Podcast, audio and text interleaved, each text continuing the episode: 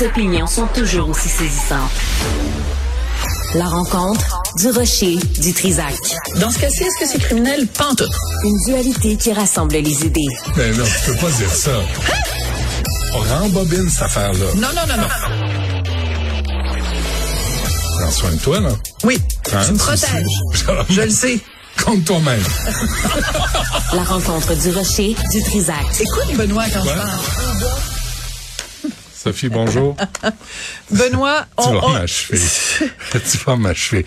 Vas-y. moi, je pense que je pourrais gagner ma vie jusqu'à la fin des temps. Hum. Tu sais, mettons, j'ai 95 ans, j'ai plus de dents dans les, j'ai plus de dents dans la bouche. Je vais pouvoir quand même venir te voir, faire des chroniques pour te parler de l'absurdité du monde dans lequel on vit.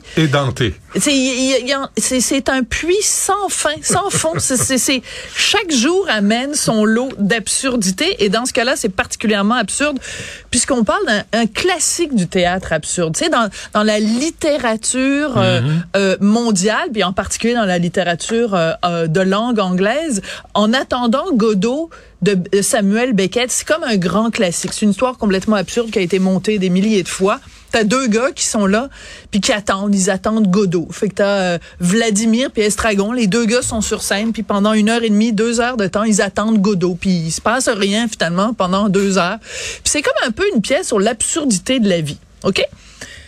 Mais c'est rendu tellement absurde la vie en 2023. Il y a une université aux Pays-Bas, il y a un metteur en scène qui est irlandais comme Samuel Beckett, qui décide de monter en attendant Godot.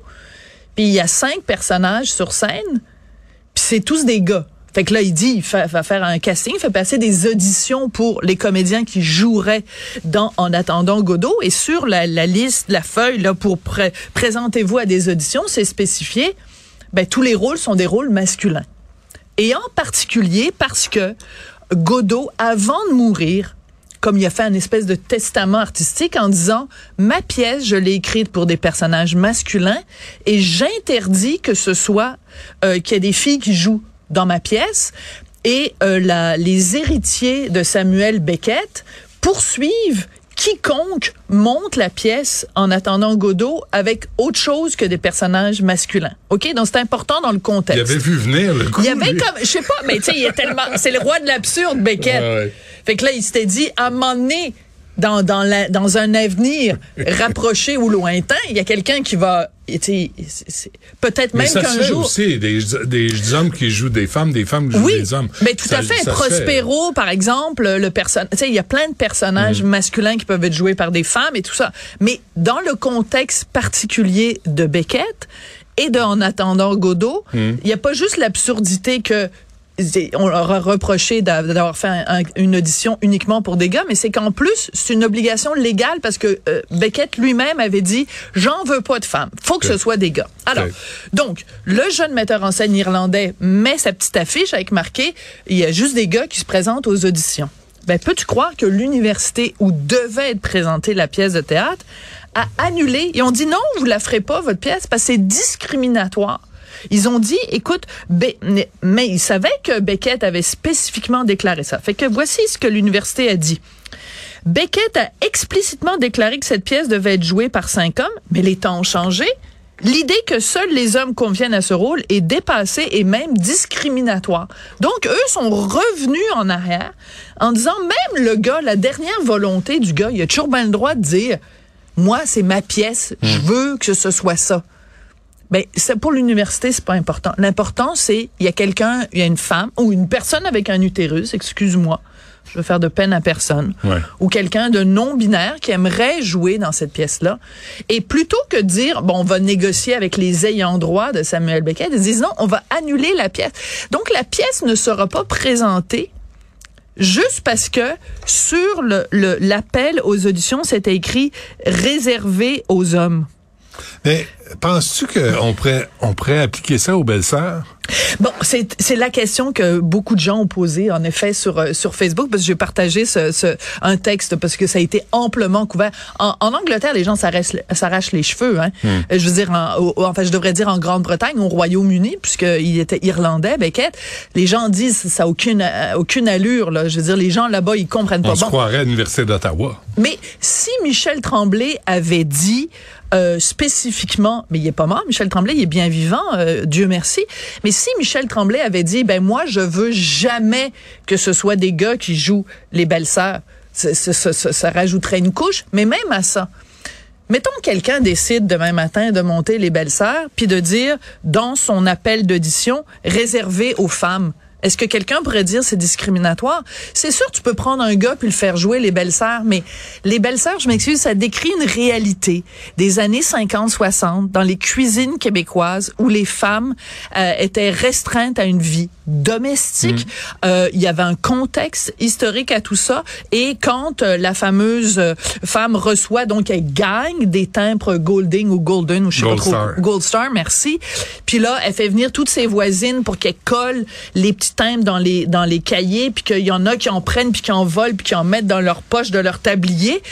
Ben, ça décrit une réalité. C'est des gens qui vivaient dans une dans une misère économique et C'était la réalité des femmes c'est la aussi de réalité cette des femmes. Puis Ouais. Michel Tremblay a toujours dit les belles-sœurs, j'ai pas eu à aller bien loin, c'est mes ma, ma, ma mère, mes sœurs, Ben mes oui. tantes, euh, mes cousines. Mm-hmm. C'était ça la réalité des femmes québécoises dans les années 50. Fait que tu peux dire on va faire les belles-sœurs, puis ça va s'appeler les beaux-frères, puis ça va être euh, ça va être huit gars mais tu travestis l'idée même Ouais. de, du truc. Alors donc, ce serait tout Mais là, à la pièce est annulée. la pièce est annulée, elle ne verra pas le jour.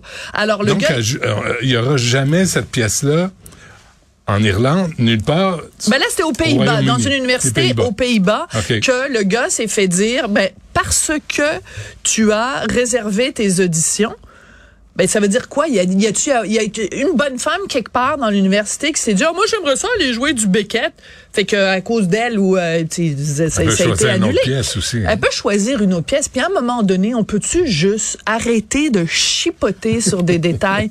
Arrêter, message aux universitaires, arrêtez de sodomiser des petits coléoptères. Qu'est-ce qu'ils vous ont fait, les petits coléoptères? Ah. Laissez-les tranquilles. Laissez-les tranquilles. au moins avant. Mais, mais, là, c'est parce que, tu sais, j'ai la même réflexion sur James Bond. Daniel Craig ne fait plus. Ouais. Là, on parlait d'une femme. James Bond, c'est pas une femme. Mais faites autre chose. Fais- faites un autre personnage. Fais un autre espionne euh, qui est une psychopathe, qui est prête à coucher puis à tuer tout le monde. James Ben Bond, oui, c'est ça. C'est un psychopathe. Alors- Euh, alors, license to kill, Ben mais oui. si enlève-lui sa license to kill, ce gars-là, c'est un gars qui tire sur tout ce qui bouge. là. C'est parce que je je sais pas c'est quoi le but, je sais pas ce qu'on ce qu'on vise là-dedans. Mais en plus, c'est que c'est très bizarre parce que on nous dit c'est très vilain de faire quelque chose, un des auditions qui sont réservées aux hommes. Donc ça, c'est discriminatoire. Mais il y a aucun problème de dire on va avoir des fonds euh, universitaires réservés aux, Aux- aux Noirs. euh, on va, on n'a aucun problème à faire une soirée de théâtre réservée aux Noirs. On n'a aucun problème à dire on va faire euh, du financement réservé aux autochtones Hmm. ou des trucs, des programmes euh, en sciences, par exemple, réservés aux femmes. Ben, dites-le moi là.